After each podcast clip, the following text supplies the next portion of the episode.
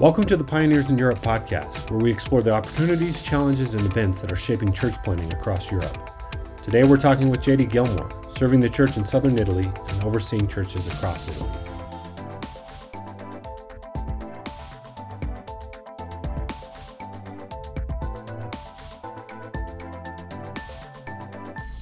Well, we're here with JD Gilmore, uh, all the way in Italy, to check in on him and see what church planting looks like in the age of COVID. Um, JD, thanks for joining us this morning. Thank you. Nice to be with you. Why don't you go ahead and just give us a little bit uh, of background of where you're at? You, have actually been on this podcast before, but uh, let us know where you're at. And uh, you're at the epicenter of the current COVID crisis. So uh, just give us a picture of your life right now. So I'm in Sicily, based in the city of Palermo, the capital city of Sicily. And uh, as you know well, uh, Italy is one of the most affected countries in the world right now.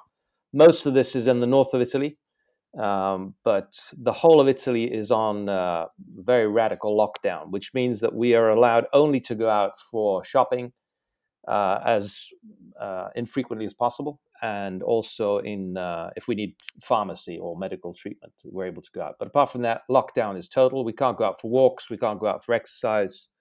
We can have no friends over. We could see no friends or neighbors. Um, so we, we've been in this situation here in Sicily for 18 days, in areas of northern Italy for uh, almost four weeks now. Mm, yeah and you yourself are a church planter, but you also oversee, I think it's 15 other churches across Italy. What does that look like? What are they experiencing? How are you, how, how, how are you seeing that play out? Yep. So um, yes, as you said, I'm I'm involved uh, with my wife. We're involved in a church plant here in the city of Palermo, a church called Life Hope. Uh, so it's a church plant. So it's a small group. Uh, we have about 15 people that we uh, interact with in a significant way, especially in this period. And then, as you mentioned, I'm in a in a position of um, oversight, in a sense, of a national network of churches, uh, which are Acts 29 churches, and in Italy we call that Impatto. And so there are 15 churches and church plants uh, spread throughout the country. Most of them are in the northern section of the of the country. So uh, again, some of my time is spent as well um, trying to facilitate contact, fellowship, uh, providing some degree of care, uh, interacting with pastors, with leaders, uh, praying, uh, webinars, uh, Zoom calls. so there's a lot of lot of involvement on that level nationally. Yeah. Well, in the international news, we, we see just the tragedy unfolding there, but I'm wondering uh, what you're seeing as far as just in the church, like what what what are the challenges and what are the opportunities that this moment is bringing us?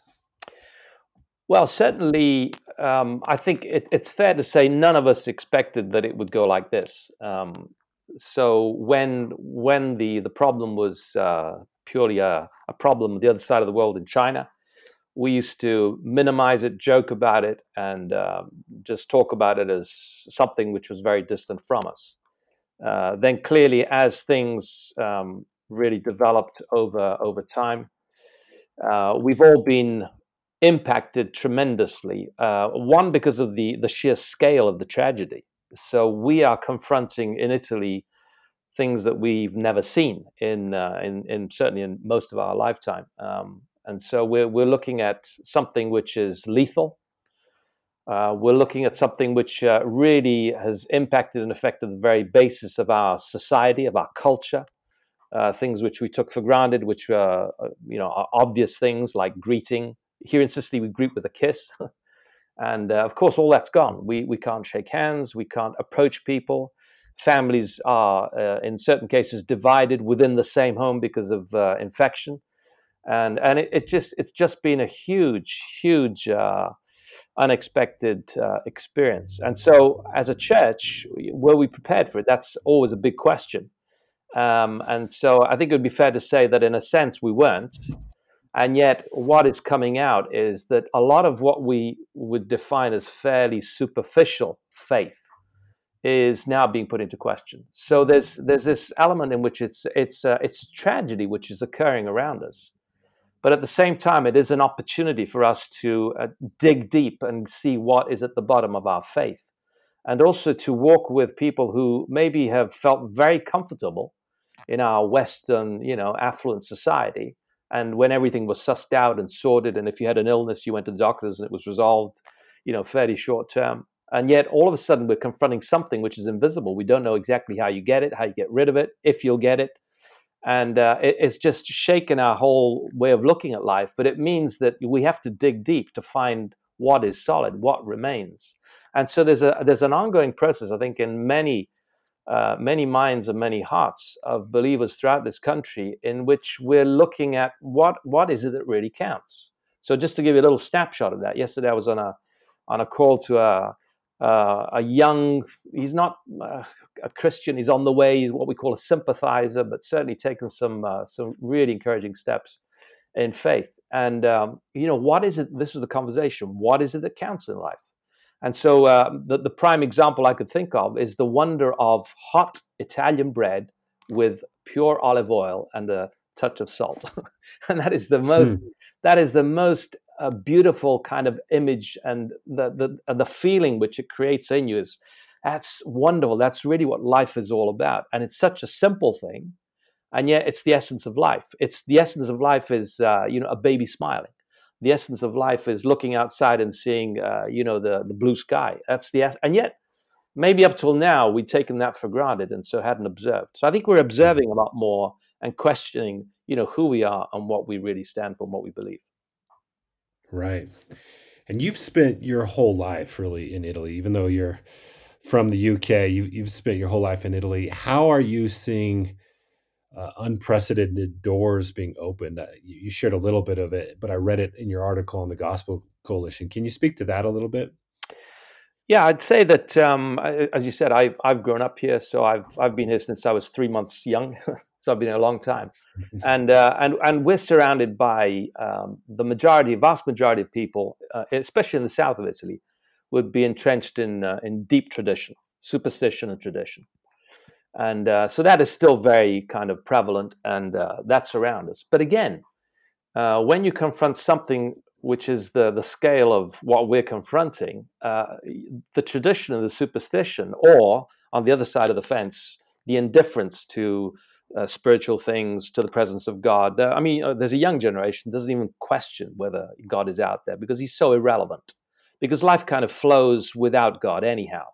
But now, of course, now there are questions which are arising. So within the university context, uh, students uh, with whom we're in contact uh, they're asking questions. You know, what is the meaning of life? It's it's very much like uh, it's like reading Ecclesiastes, but you're seeing it live. You know, people are saying, but mm. life is more than just a, a vapor, and it, it's it's just if this is life, you know, what is the meaning of life? And so it, it, it means that there's a there's a creation of an opportunity which within society is really uh, really opening up. So there's an open door which is beginning to develop. And as people are kind of working through what their lives have been based on up to now, they're realizing, hey, you know, it wasn't very solid. And so now they're looking, they're exploring what options are there. And so it's really fascinating that uh, we're, we're, getting increasing uh, requests. And I'm talking national, I'm not just talking locally, but I'm saying nationally. And even, you know, broadly speaking, in Western Europe, I was. Uh, I was on a call with some leaders from other parts of Europe, and uh, increasingly we're getting people who are maybe who up till now would have wouldn't even you know worried vaguely about you know the kind of the Christian message and Jesus, and yet uh, they're now pricking up their ears and listening.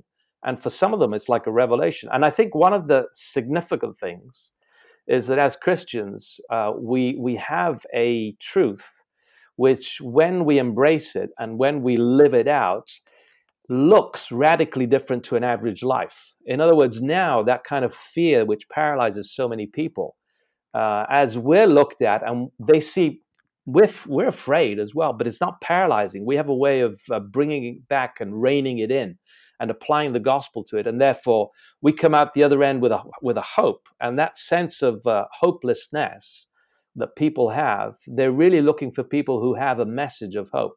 And so, this is unprecedented. We've never had that before. And and it's an here's an interesting fact. Today uh, is the day in which the uh, the Roman Catholic Church is offering universal indulgence. In other words, you pray a prayer or a series of prayers wow. uh, today, and whatever you've done, that basically is wiped clean. It's it's a prayer which is offered gener- gener- generously and generically to anybody and anybody who prays a prayer, but it's all based on superstition. We're, we're kind of in the uh, we're in a context where we are daily being uh, encouraged to go to Mary and go to the saint, the local patron saint, and uh, it, it's all about superstition and tradition and it's not working because people expect to do that and then things change and said what they're experiencing is they do all that and then the things remain the same if not get worse.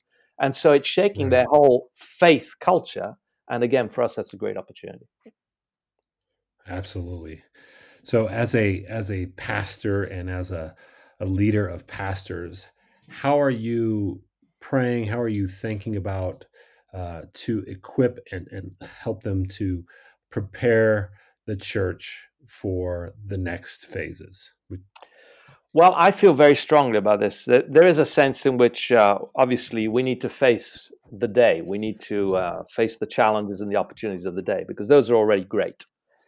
And so we need to. We have been focusing in in these first uh, few weeks. We have been focusing, I'd say, almost primarily on the internal needs of the church. So we've been thinking, how do we keep the services going? How do we do streaming? How do we get our believers together to pray together online and Zoom calls? And how do we get Zoom to work? And how do we get the old lady who doesn't have a Zoom connection to actually be able to connect? In other words, we've been, and, and we're kind of doing devotionals and Bible studies and streaming, and, and that's great. That's really great. And so there is that sense in which we are trying to meet the need at the moment. But my sense is that we need to also be looking uh, not only at what we have in terms of our family, because the great thing is that when you have Christ, you have Christ. Once you're in Christ, you're in mm-hmm. Christ, and and so there is a sense in which we need to be thinking now: uh, what are the implications of this in terms of reaching out to those who don't have Christ? So I think we need to be uh, focusing on what we have right now, but also beginning to focus on how do we engage with those around us who don't have the hope that we have. So part of that means equipping and resourcing our believers. So, not just the leaders, but the average uh, believer, the individual, uh, to be prepared, to be ready, to be fluent in living the gospel out and in proclaiming the gospel out. And I think those are two important elements. I think the, the, the words are not sufficient to have uh, public that will listen to you. You need to have the practice of the gospel. And then as you live it out, then you can talk it out because people will see you as credible. And so we need to be really equipping, uh, resourcing believers to think through what does that look like. And I was particularly challenged by a passage in Jeremiah in uh, in chapter 32, where in the midst of all kinds of hardships and difficulties and uh, yeah, the, the, the children of Israel, are, you know, deportation and Babylon, and it's not easy. And yet, in the midst of all this, uh, there's this chapter where it contains the uh, the invitation to buy a field and to plant crops in a field. The sense that we need to be right now in the midst of the the virus crisis. We need to be buying a field and investing for what happens afterwards. We don't need to wait until the virus has passed, until the emergency has passed, to then say, now what do we do? We need to be asking the hmm. question now what are we working towards? When we when i think now that daily in italy at this time between six and eight hundred people are dying most of them dying by themselves in hospitals in the north of italy with no family around. And so the trauma that's creating on families on uh, you know husbands wives children grandchildren uh, you know some people are saying afterwards one of the greatest needs will be psychological support. I disagree. I think one of the greatest needs if not the greatest need is going to be spiritual support and so, are we hmm. ready? Are we in a position to buy a field now and plant seeds so that we're in a position to provide? Not trite, superficial rhetoric saying, oh, you know, just trusting God and everything will be okay, but actually engaging with an authentic faith which uh, suffers, which weeps, and yet at the same time, hmm. which trusts. And so, I'm questioning in my heart uh, how can I be more involved with uh, equipping churches, individuals, believers, my congregation, um, with with authenticity, which then really comes out in their daily connectedness with their neighbors, with their friends, with their family, and put them in a position that they know what they're, they're, they're about to say. It's not just a, a trite phrase, believe in Jesus, everything's going to be okay. But they're going to be able to hmm. unpack it and to be able to allow space for people to suffer and to weep and to lament, but at the same time to find hope which then redefines the suffering. So for me, the challenge of this next stage, and which starts now, which has already started for some of us, is what's next. Wow, that is that is so good. Not just uh, for Italy, uh, we'll be praying for that, but that that's a timely word for Christians everywhere. I'm thinking here uh, in our context in Colorado uh, as well. Uh, so, can you speak that that a little bit? By by all accounts, Italy is a few weeks ahead of different parts of the U.S. What what would the church say to the of Italy say to the church here in America that maybe is about to go through what you guys have been experiencing? I think the the greatest message that, sad to say, that, that we can uh, that we can communicate is from from our from the position of tragedy is is is learn to be deep and simple. In other words, uh, so much of our church life and Christianity is based on what we get from it, but it's also based on the trappings around it, on infrastructure, on meetings, on events, on technology. And uh, as wonderful as that is, I think times like these reveal to us that it's very much a, a our life is really based on simple ingredients. And so I think the, the the message we would have for for churches who are maybe a few weeks ahead or a few months, sorry, a few weeks behind or a few months behind, maybe, who knows, but would be to be prepared to, to reevaluate and reassess what your life and what your spiritual life, what your church life, what your body life is actually based on. So again, for many of us, it's the, the rediscovery of the, it's not even the, the value and the beauty of prayer, but it's the fact that it's essential you you have nowhere to go. I saw in, in contact uh, just before this uh, this this podcast with a, a missionary couple, uh, church planting up in the north of Italy, and uh, they are both uh, ill. They don't have uh, the virus officially yet, but it seems that there's a good chance they might have it.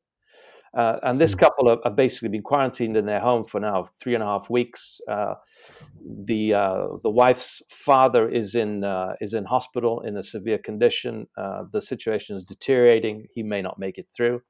Uh, but this couple have really, in the last few weeks, they have excelled in rallying individual Christians together, bringing them together in in a, in a sense an open room online for prayer and it's it's so hmm. simple and it's so essential. It's uh, sharing uh, a verse from Scripture. You often get some kind of maybe weird ideas coming out, but it's just that sense of simplicity. It's very organic. It's very it's very raw. It's very beautiful, and therefore it's to be valued. So. I think we would say value the simplicity of walking together as individuals, uh, exploring what faith really looks like when it's worked out in a war zone like the one we're living through, and be prepared for it. Uh, but then don't be don't be squashed by it. Don't be uh, shattered by it. But see it as an opportunity to learn that only Christ is sufficient to everything that we're going through, and that His grace is sufficient, and that He invites us to walk courageously and embrace our fear and walk with Him even through the hard times. Wow, that is so good.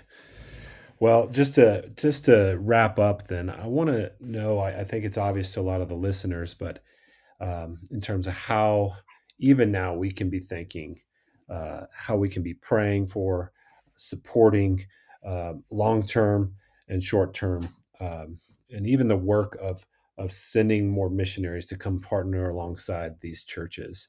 Uh, speak to that a little bit and let us know. I will also uh, put put links in there uh, to how they can even support you. Um, and but but how can the church now be acting in faith, kind of buying that field now in America um, to invest in this opportunity that really we haven't seen in our lifetime in Italy. So talk talk to that, and, and we'll wrap this up. Well, I think uh, when I when I think of that, I think we need to reestablish priorities.